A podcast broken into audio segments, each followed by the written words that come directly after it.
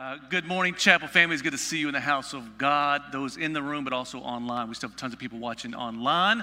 And so if you're online, thank you very much for joining us. If you've not, you know, liked our YouTube channel, subscribe to it. That helps get the word out too. So make sure you do that some point this week. It has been a busy week here of trying to fulfill our purpose as Chapel. Our purpose statement is honor God, make disciples, impact lives. It's that simple. Honor God, make disciples, impact lives.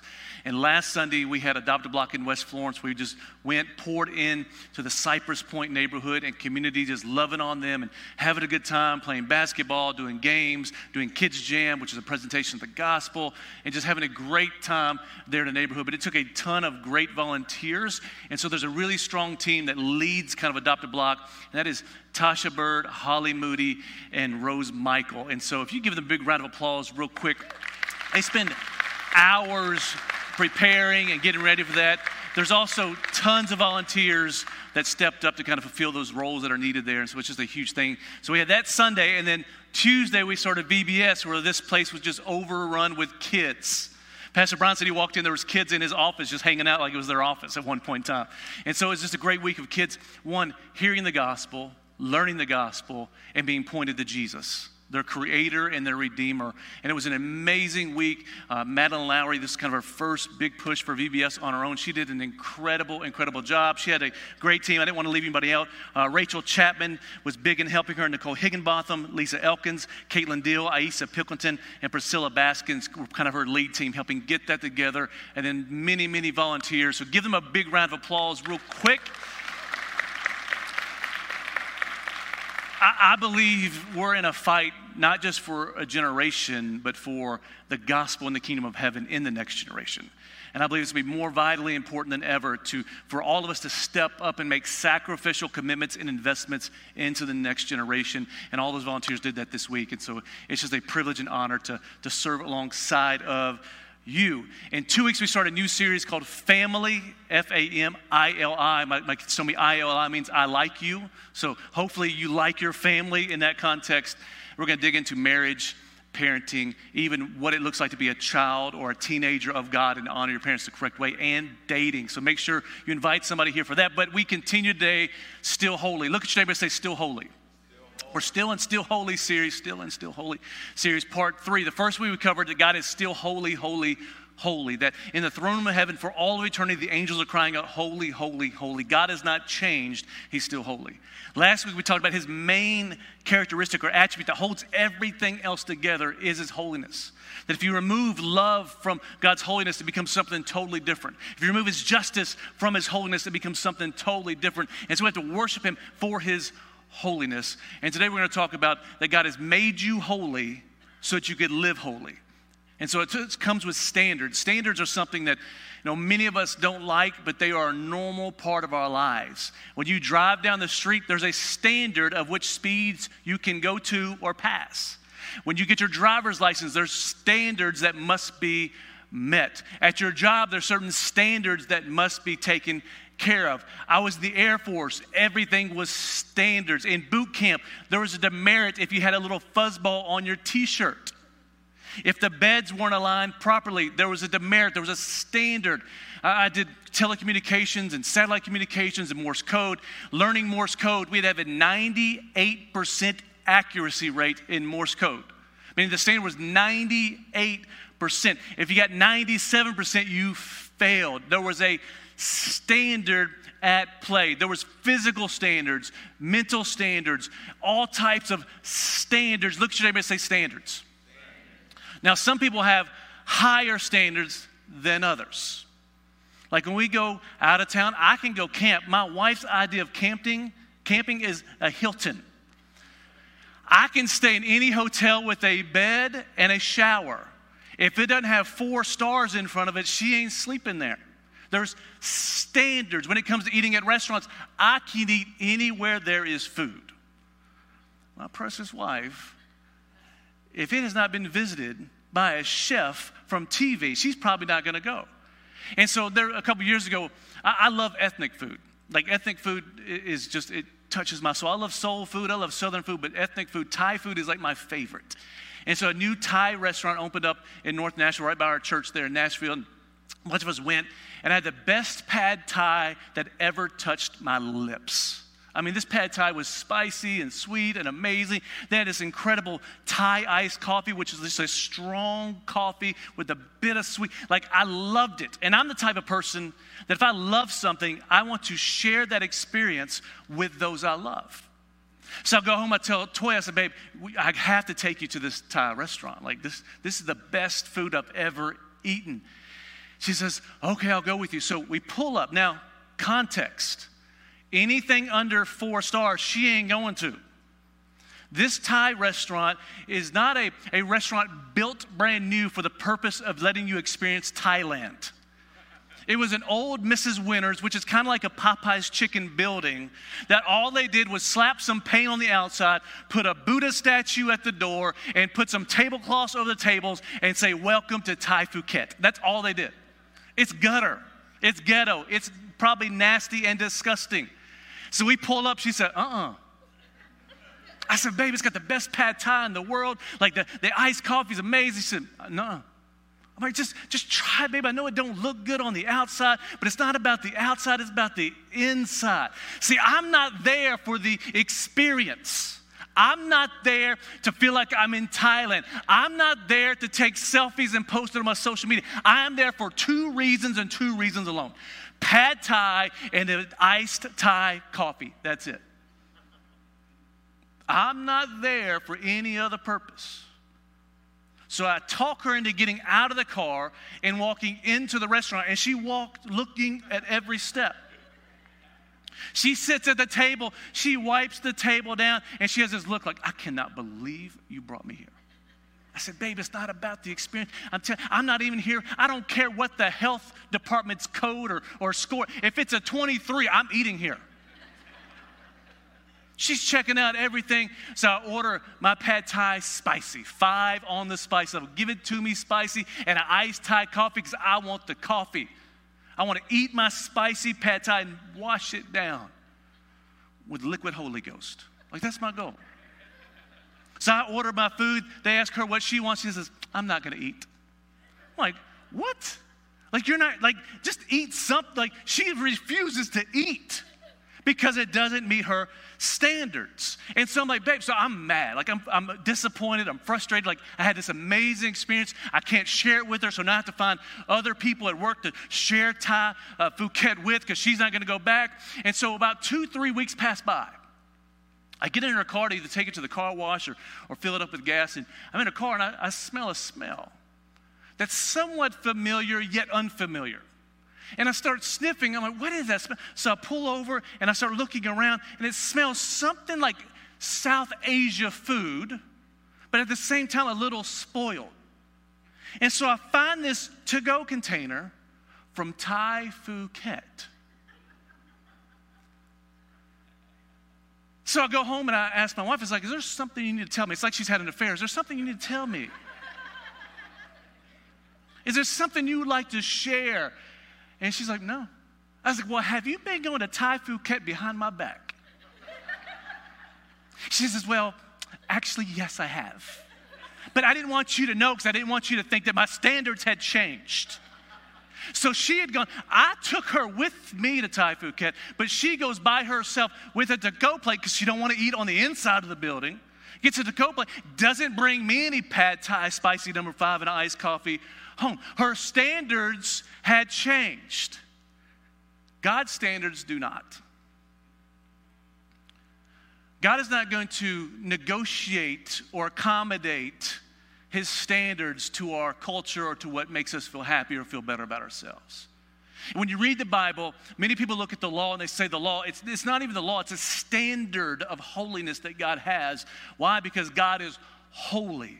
And there's a separation between the holy and the unholy. And so the standard of holiness is so that we can see God face to face. If God is holy and we're unholy, something has to change. We either have to become holy to see Him, or He's going to become unholy to dwell with us. And I promise you, God's not going to become unholy to dwell with us. In Hebrews 12 14, it says this strive for peace with everyone strive. NIV says, make an effort to have peace with everyone and for the holiness. Everybody say holiness. because without it, no one will see the Lord. I mean, you cannot see God without holiness. There's a standard that must be met to see God face to face. 1 Peter 1 14 through 16 says, As obedient children, do not be conformed to the passions of your former ignorance. But as he who has called you as holy, you also be holy.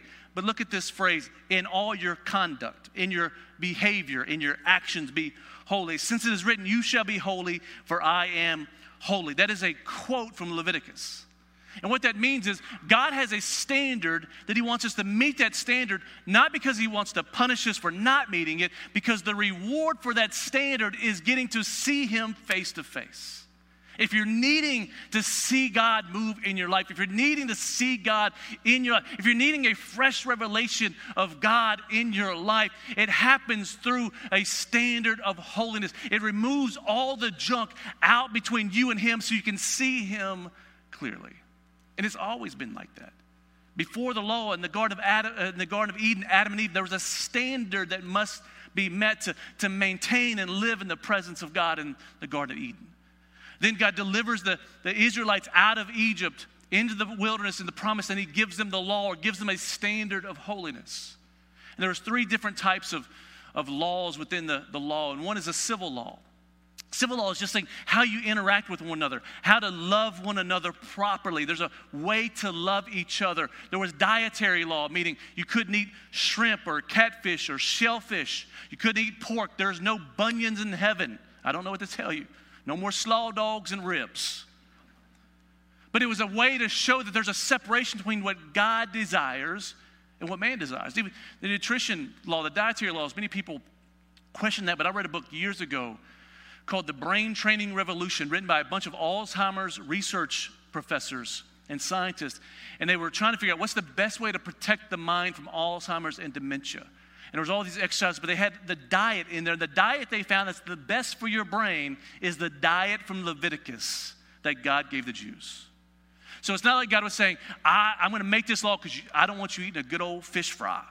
I don't want you eating, but he's saying, no, this is the best diet for your healing in your body.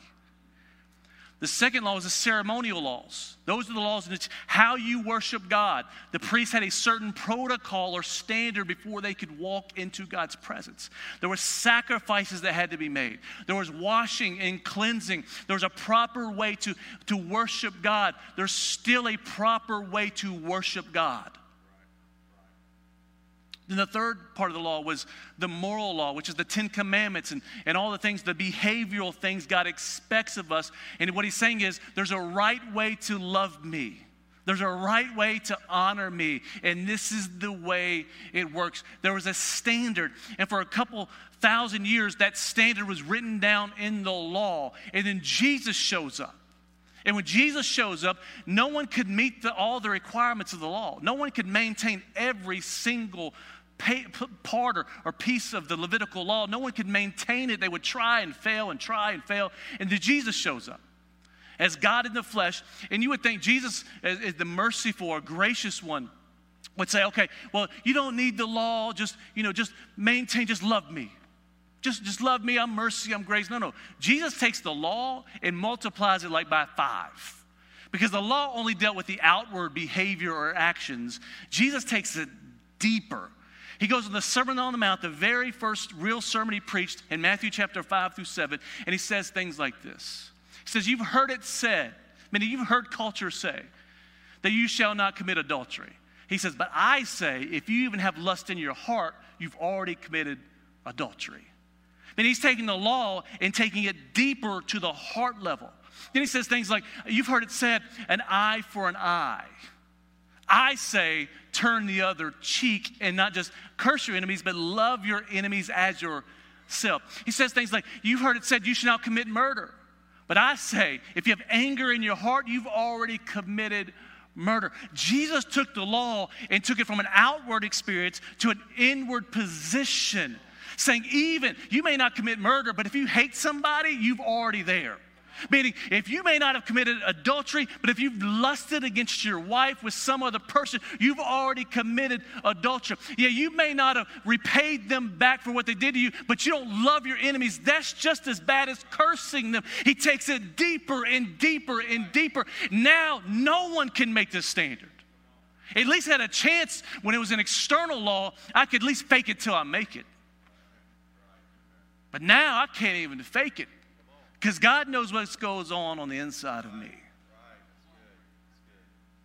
See, the standard hadn't changed. Regardless if you think, well, you know, when Jesus came, the law was done away with. The standard of God is still the same. God is holy. You cannot see him until you are holy. There's separation is what creates heaven and hell. Heaven is a place for the holy, hell is a place for the unholy because God is not going to allow the unholy to inhabit holiness because it will destroy that which God has created perfectly. And so the only way that we can see God is to become holy. It's the only way is to become holy because the punishment for sin, because it creates unholiness, the punishment for sin, there is a punishment that requires a blood sacrifice to wash and cleanse that which has been made unholy.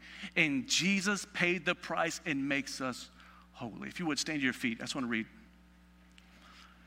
two quick verses. 1 Timothy chapter 1, verse 8 and 9.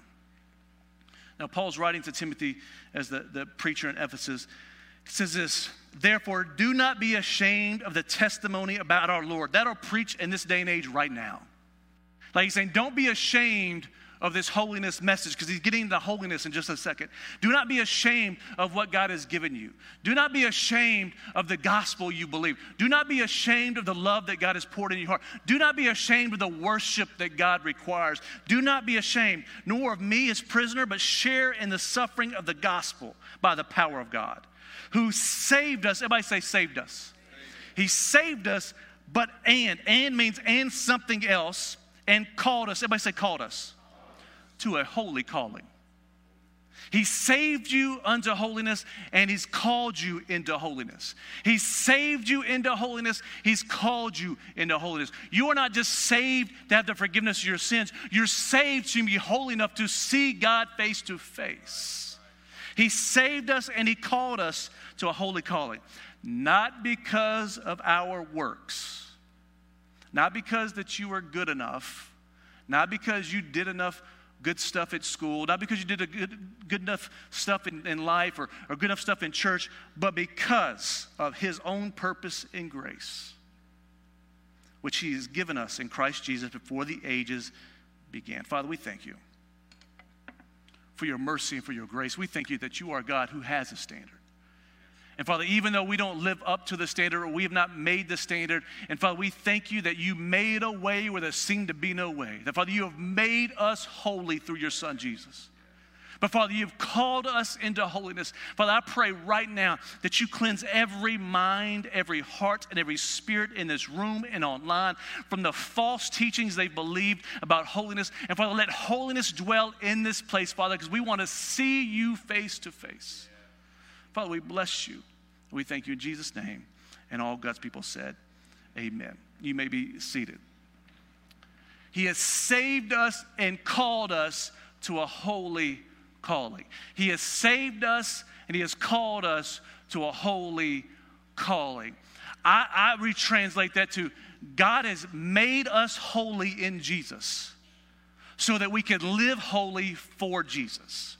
He has made us holy in Jesus so that we can live holy for Jesus. He has made us holy. You didn't make yourself holy. He made you holy through the blood of Jesus. But then He expects you to live holy from that place of grace on forward. So, what He's saying is there's a salvation and there's a calling, or there's a gift and an application. The problem is we think salvation's for everybody, being called to holiness, that's just for the preacher or we're all saved, we're all forgiven, but calling, callings, holiness, that's just for the UPC or, or the, those Pentecostals, or, or that's just for, you know, nuns and monks. No, no, no. The salvation and calling are linked together in the scripture. There's a gift of salvation and a calling or an application of holiness. And I believe what is happening in church world and culture as a whole is there's a hole between salvation and the calling. We're infatuated with the salvation of God making us holy or making us new, but none of us are walking in the and part of and being called unto holiness or living out that holiness that God has called us to. We see it in church world. We see preachers and pastors every week. I get an email from churchleaders.com. Every week there's a new moral failure in church world. Some pastor who started thinking relevance is greater than holiness starts living too close to the world and they fall. And what happens is God is not receiving glory anymore. It's only getting accusation that he's no longer holy. See, there's a hole, and what happens is people get saved at the altar, they feel good, they get uh, forgiveness of sins, then they leave and never walk out their calling. They're satisfied with the moment, not the journey. There's a salvation, and salvation is like a gift. It's a, it's a gift you receive from God. Salvation you cannot earn. He says, not by works, not anything you've done, but God has made you holy. He gives you a gift of holiness then He calls you to protect that gift, to cherish that gift, to worship Him because of that gift, and live out the gift. The gift has a purpose, and the gift, the purpose of the gift is holiness. And so the question would be what are you doing with the gift? Are you cherishing it? Or are you like one of the UPS drivers that carry, I shouldn't have said UPS, Chris is in the room. FedEx drivers, bro. They get your gift. When they put on the truck, you know what they do with it? Oh,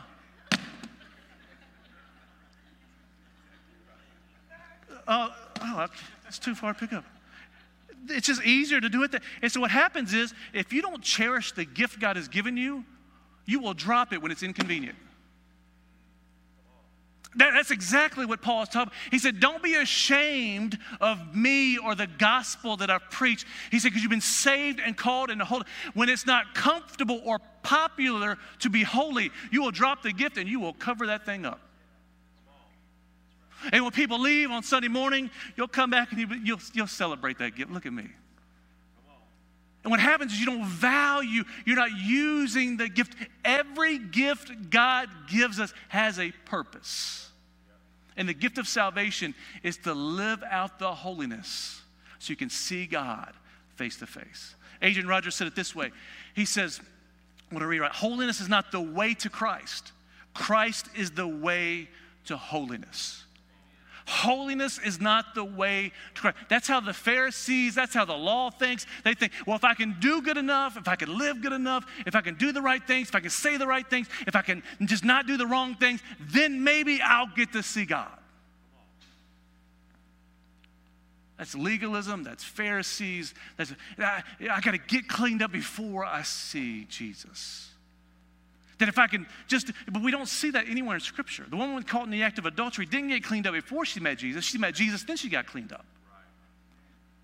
See, what happens is when you think holiness is the way to Christ, you end up having this wrong idea of holiness. Where you hate holiness, you despise holiness, you think wrongly and negatively about holiness. Holiness is not the way to Christ. Christ is the way to holiness. He makes you holy so you can see God, so you can see God not just for being the lawmaker, but see God as Father. The best thing Jesus did with the gospel was he changed our viewpoint of God. And the reason he changed our viewpoint of God is because he made us holy enough that we could see God clearly for the first time. No longer is he this wrathful, vengeful, angry God. He's a father who loves me unconditionally, who's full of mercy and grace and hope and peace and joy, long suffering and patience. He's full of all these things. What's the difference? Jesus took away the unholiness where the wrath of God dwells. He removes that so now I can see him not through a cloud of anger or through a cloud of sin. Now I can see him through a pure lens for the first time. That is holiness that God makes us. See, holiness is not a condition of salvation, it's the result and expectation of salvation. It's a gift from God because you cannot make yourself holy.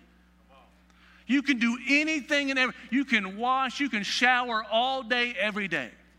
You can say the right prayers. You can avoid the wrong conversations. You can avoid the wrong people. You can avoid all the wrong stuff. You can do all the right stuff. You can do as much. Even Paul said, I've done it all. I'm the Pharisee of Pharisees.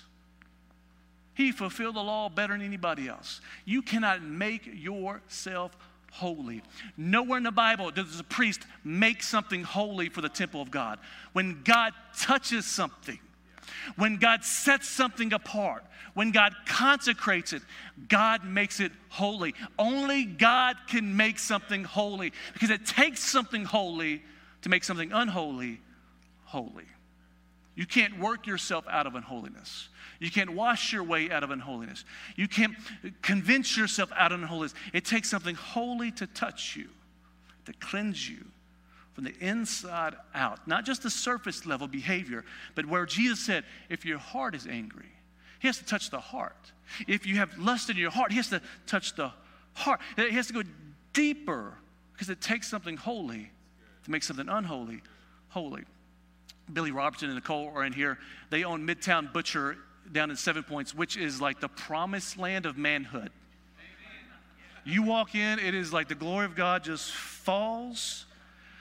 They have ribeyes, they have elk, they have bison, they have venison, they have ostrich. I don't even know what ostrich. I didn't know you could eat ostrich. I ate it because he was like everything.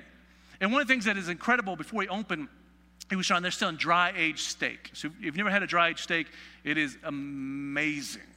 And he was trying it out, and he tried out a, a, whole ribeye, and he cut me off a piece, and I ate it, and I was like, "This is incredible! What in the world do you do? To, it just looks like dirt all over it." He says, "Well, it's a process." Said it has to process for like 28 to 30 days in this cooler. He says, "But you can't just throw meat in a cooler and let it dry age." He said, "It takes a dry aged steak to dry age new steak." So he actually had to go to another butcher shop and buy dry aged steak, bring it into his cooler, rub his cooler down with his old steak, all the rails, all the shelves, all the walls, rub it down with his old dry aged steak, leave that steak in the cooler, put in the new fresh steak for 28 days, and that old dry aged steak makes the new steak dry aged. It took dry aged steak to make steak become dry aged. In the same way, we couldn't make ourselves holy. So God had to send Jesus, who was holy, into our world or into our lives, like our cooler at the Midtown Butcher. Had to send him into our cooler, and Jesus has wiped himself and his blood all over everything in our lives. He just wiped it over every single part of our family, all over the world, all over every nation, all over everything. Everything points to the glory of God because Jesus touched everything on earth. And then he lived here for 33 years. What? It's not 30 days, it's 33 years. He lived here with us. Why? To make us holy enough to see God. You cannot make yourself holy. Jesus had to leave heaven and come to earth for one purpose and one purpose alone to make you holy enough to see God. See, when you realize in the Old Testament, you could be forgiven of your sins. If you made a mistake, if you sinned against your neighbor, you sinned against a friend, you sinned against somebody, you could go and make restitution and then make a sacrifice to God at the temple, and your sins would be forgiven. One day a year, they'd have the Day of Atonement. They'd make a sacrifice for all the sins of the nation, and on that day, all your sins would be forgiven. What that tells me, if my sins could be forgiven in the Old Testament, Jesus had to die for more than just the forgiveness of sins. Why, why would God waste his son's life on something that was already being accomplished according to the law? So the difference is the law dealt with the external, but the gospel deals with the internal. See, God didn't want to just make us holy on the outside for one day a year. God wanted to transform us from the inside out. He wanted to get to that heart level where that lust, that anger, that fear, all that stuff dwelt. He wanted to get there, take that out, and cleanse us on the inside and give us a new heart and a new spirit. Why? Because that new spirit is holy enough that the Holy Spirit can dwell on the inside of us so we can see God every single moment of our lives. See, the Old Testament cleans you up on the outside, the gospel cleans you up on the inside. It goes deeper. In 2 Corinthians 5, it says this. He says in 5 says, Therefore, if anyone is in Christ, he's a new creation. The old has passed away. Behold, the new has come. What he's saying is, you are not the unholy you anymore. You're now the holy you. You are not the old sinful you anymore. You are now cleansed on the inside. You have a new father. You are born again. Your new father's DNA is holy. You have now have a spiritual inheritance because you have a new father. Everything according to the gospel is newness. And that newness is a purity and it's a holiness that God has given you as a gift. And we call that newness on the inside of you positional holiness. Regeneration is the theological term, meaning you've been regenerated, made new, you've been made holy. It's positional, meaning when God sees you, he sees you as holy. When God sees you, he doesn't see you for the old you, he sees you through the lens of Jesus and his holiness. When God sees you, he sees the purity that's on the inside of you. Even though people may see what's on the outside, God says on the inside, they're cleaned up enough, they're pure enough that my spirit, that used to only dwell in heaven, then only dwelt in a temple on earth, that had been cleansed and set up in certain ways, can now dwell on the inside of you. Do you realize that you are just as pure and clean as holy as the inner sanctum of the temple, the Holy of Holies? Your spirit is the holy of holies of God. Not because you cleaned it, not because you, you made enough room, but because Jesus' blood poured into your spirit and washed you enough to make you holy. Martin Luther, the old reformer, he called this the great exchange. The great exchange because Jesus has this gift of holiness or righteousness. And he promises to give us this gift, but he only give us this gift in exchange for something in return. So Jesus gives us his holiness in exchange, we give him our sin, our shame, our guilt, our fear, our worry, our, our guilt, our, our wor- everything that we have that's despicable, our evilness, our hatred, our anger. He takes that with him to the cross. And we're left with everything Jesus had his holiness, his righteousness, his patience, his peace, his joy, his standing with the Father, everything, his inheritance, his promises, everything Jesus, he gives us. And we give him our junk in return. And in doing so, when God sees us, we are positionally holy, meaning He sees you as holy. Look at your neighbor say, I'm made holy. He's made you holy. He made you holy through Jesus, but He saved us into holiness, but He's also called us into holiness. So it's kind of a play on words that I'm made holy, but then He wants me to live holy. Well, well, why is that? Because before the gospel, you weren't made holy, so you could only attempt to be holy, but always fail. But now that He's made you holy, you don't have to try to be holy. You just have to live out of what He's made you to be. It should be natural to live holy, not unnatural. I'm at a place I would rather have a holy lifestyle with moments of unholiness than to be live an unholy lifestyle with moments of holiness. And if we are honest, 95% of the church would just rather live an unholy lifestyle with a little sprinkling of holiness every now and then. And what that tells me is they've never understood who God has made them to be. You may be positionally holy, but God expects you to live holy. Why? Because God has given us through the gospel the ability and the responsibility to live holy lives. He's given you the ability, everybody say ability, ability. and the responsibility, say responsibility, to live holy lives. He's given you the ability and the responsibility. He's given you the power, but also the calling. He's given you the gift, but He expects you to do something with the gift. So if the inner work, of the God work, the gospel work is positional holiness, the internal work, this is the external. This is the outward. Meaning, God does with the inside, we got to do something with the outward. And this is called practical holiness in theological words. It means the outward work. Practical holiness is when your outward behavior reflects your inward transformation. Practical holiness is when my outward behavior, my actions, my love, my behavior, my speech, my words, my decisions reflect what God has done on the inside of me. Paul called in Philippians, working out your salvation with fear and trembling. Meaning, I'm working at my salvation from what Jesus did on the inside. I'm working that into my mind, my heart, my hands, my life, my relationships, my behavior. Meaning, God does His work. He gives me the gift, and He says, I expect you to do something with it.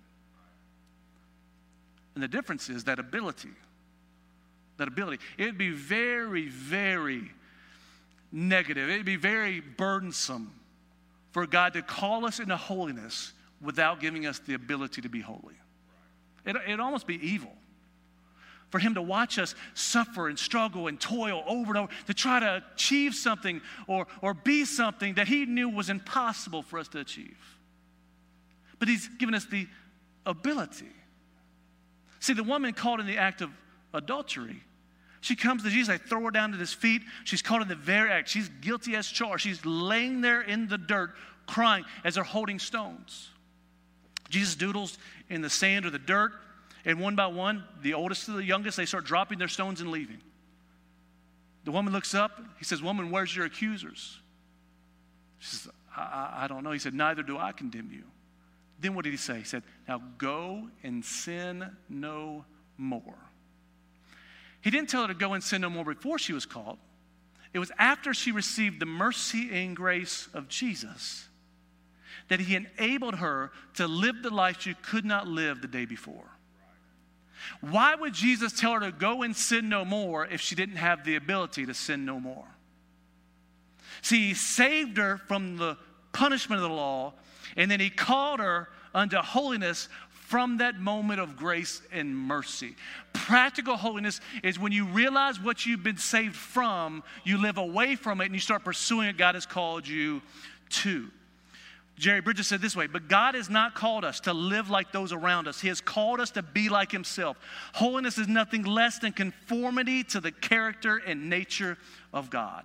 Meaning, He's called you into holiness. He saves you, then He calls you to live and love like Jesus. Because now the Holy Spirit's on the inside of you to empower you, to enable you to overcome temptation, to overcome struggles, to overcome weakness, to overcome sin, to overcome all those things. Why? Because now you have the ability, but you also have the responsibility. I think we do great with the ability. I think we all celebrate the ability. We just struggle with the responsibility. God, thank you for the gift I just think I'm going to put it on the shelf for a little while. Well, God, thank you. I worship you for your grace, but I don't know about this holiness part because practical holiness, the theological term would be sanctification. Sanctification is the ongoing work of looking more and more like Jesus. It's the ongoing work of, of dying to self and living in and through Jesus. Sanctification is this process of letting go of the old you and picking up the new you. It's the ongoing process of conforming and living a holy life for God's glory. It's an outward work. But so many days, like that, that's, that's our purpose, is to live holy lives for God, for His glory. But in our culture, in our day and age, there's so much humanism. The church used to be scared of secular humanism. Now it's just humanism. Humanism is where you become the center of all of God's plan and His will. Humanism is when everything's filtered through your experience and through your thinking and through what you think is right, what you think is wrong. It's very Garden of Edenish. And it is humanism that the way, and I've been guilty of this as well, infiltrating is, is what is my purpose? God's purpose for you. What has God called me to do? What is? And it's all about me, me, me, me, me. And, and we get so entrapped by this we're so consumed by what God's purpose for me is that we never actually think what God's purpose is. And, we'll sprinkle it up and make it real religious and, and, holy sounding, saying, well, you know, what's God's purpose for me? And we try to make it sound religious or Christian. So it's, it's selfish, but we'll sprinkle, but I'll do good for people. Or, or I'll do good, I'll serve people, but it's all about to make me feel better about myself. And you work through this humanism, but you're so consumed with trying to figure out God's plan for your life that you miss God's purpose for creation. And it's very simple. In Second Thessalonians, or First Thessalonians 4, 3, and 7, it says this. I, love this scripture. It says this in verse 3 For this is the will of God. Everybody say, This is the will of God. Like, it doesn't get any more straightforward. You don't need the Bible for dummies for this.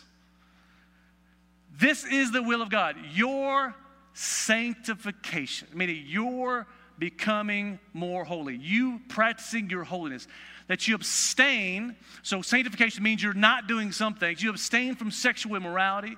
That each one of you know that how to control his own body in holiness and holiness and in honor. Holiness and honor are always linked with God.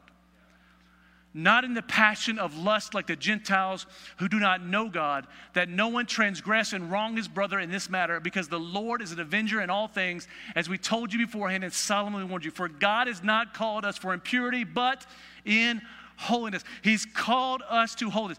God's will, the moment you get saved, is to live like you're saved. It is that simple. But in our humanism, everybody thinks they're saved from their wrong decisions. They're saved from no purpose. They're saved from you know failing. They're, they're saved. From, it's all humanistic stuff. I, am saved from, you know, I messed up last week. I'm saved, you know, I, I went through a divorce. I'm not good at marriage. Uh, I'm saved from being a bad parent. I'm saved from failing in business. I'm saved financially because I went through bank. We're always saved from, from all these things. But in reality, you're not saved from making bad decisions. You're saved from being unholy. You're saved from being a rebellion against God to being a friend of God. You're saved from sin. You're saved from your old life. I was saved from addiction, sexual immorality. I was saved from generational curses. I was saved from depravity. I was saved from anger. I was saved from rebellion against God. I was saved from being an enemy of God. I know what I'm saved from. You know what that means? I'm not going back. See, I live like God saved me from my sin. I don't live like God just forgave me for messing up. I realize He saved me from sin to live holy, to reflect His image, to reflect His glory, and to honor Him for the salvation He's given me. Now, I don't earn that salvation. I did nothing. God met me in the pit. But if you look at the history of the Bible, you look at the timeline of the Bible, God didn't give the Hebrews, He didn't give the Israelites the law while they were in Egypt. He didn't say, He didn't give, because that have been de- depressing. Could you imagine God, they're already in slavery and bondage, okay, now you need to do all these things too. No, He delivered them not by their own ability, not by their own efforts, not by their own good works, not by their own mental capacities, not by their skills, not by their giftedness, not by their purpose. He delivered them by his own power and by the blood of the Lamb. And then he delivered them out of Egypt, across the Red Sea, into the wilderness, and then he gave them the law. He gave them the law of holiness after he had delivered them and after they had the ability to live it out on their own. In the same way, God doesn't give you the law first, He gives you the law after you get saved. Now you can live up to the standard of holiness He's called you. It's just like marriage. Like when, when you get married, the Bible over and over again describes a relationship with Jesus as a marriage, a union, abiding in Him, communion, being one with Christ, being in Him and through Him. All, I think it's over 200 times in the New Testament alone, it describes a relationship with Jesus as a marriage. And so when you're married, marriage is a gift. Like, Toy is a gift to me and my family. She's the greatest gift God has ever given me. I love her dearly. She's my best friend. Like, I cannot imagine doing life without Toy. Like, my best friend. So, the gift is marriage. Now, what I do with that gift either honors her or dishonors her. There was vows that were made that I'm either going to uphold or cast away. If marriage is a gift, it's like she gives me herself, I give her myself. What I do with it either protects it or harms it. So there's places I will not go because I want to honor my marriage. There's people I will not talk to because I want to honor my marriage. There's things I do not say because I want to honor my marriage. There are things I have I want to do that I don't do because I want to honor my marriage. There's things, there's laws, there's standards in place now, not in order to get married, but because I'm married, I want to honor that oneness we have with each other. We have tons of, of standards. Have tons of, of communication points. Like she can go through my phone at any moment in time. She has access to every single password I have.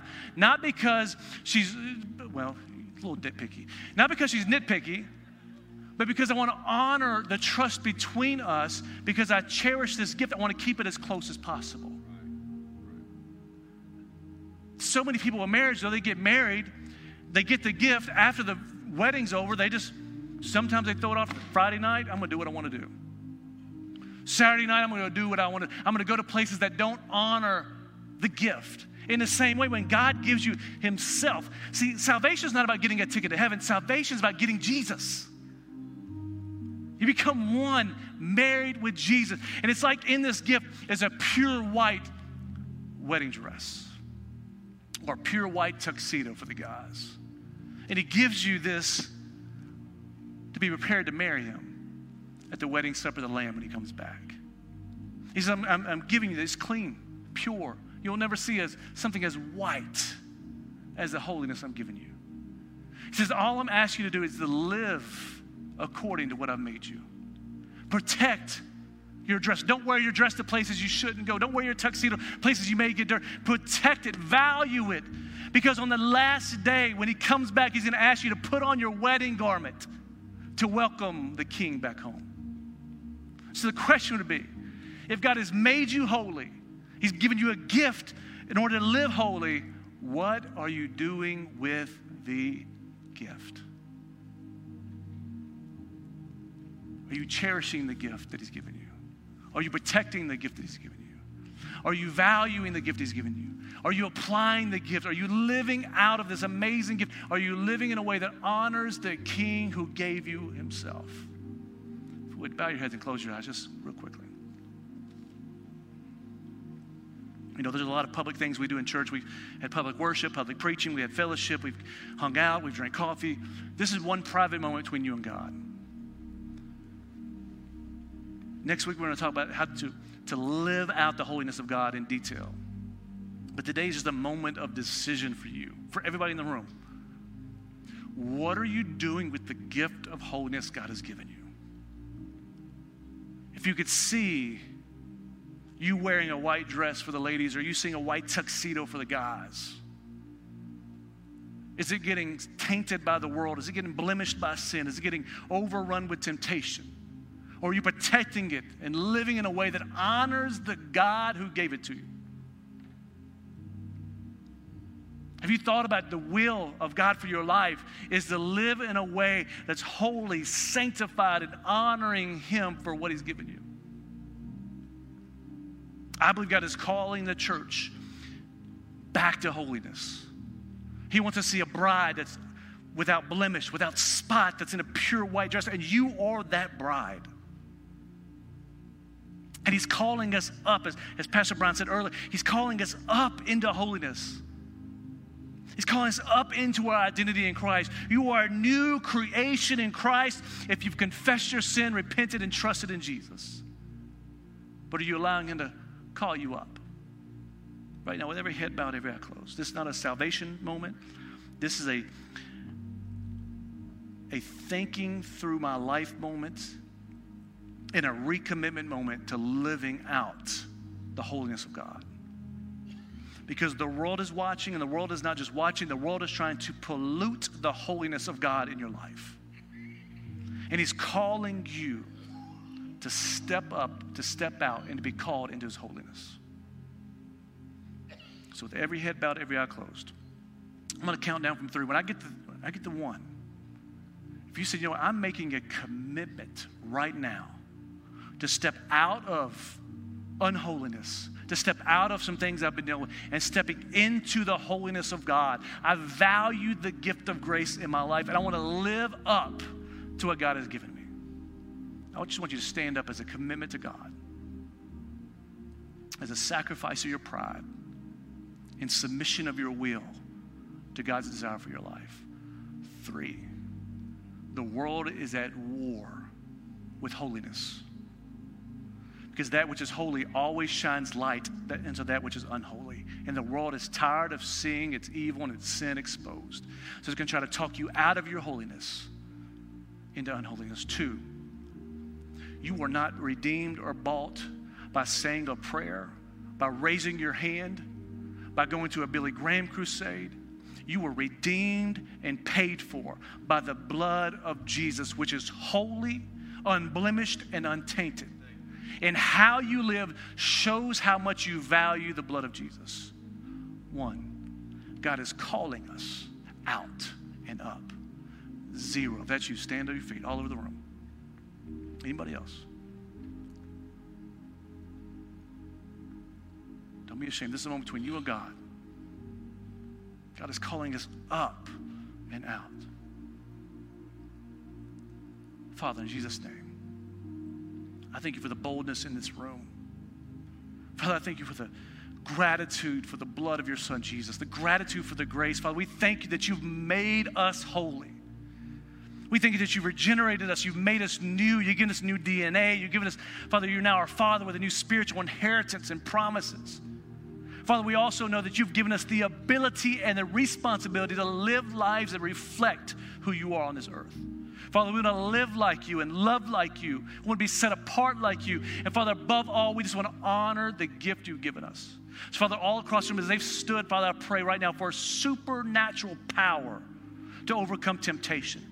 I pray for supernatural wisdom to see every single scheme of the enemy. But Father, I pray they're, they're as innocent as doves as they walk out. Father, I pray for strength to rise up within them. Father, I pray they could see themselves the way that you see them not as an old sinner saved by grace, but by a saint sanctified by the King, set apart, placed on holy ground, cleansed from the inside out, pure and blameless, unspotted, the bride awaiting the return of her groom and her King. Father, we thank you. In Jesus' name, and all God's people said.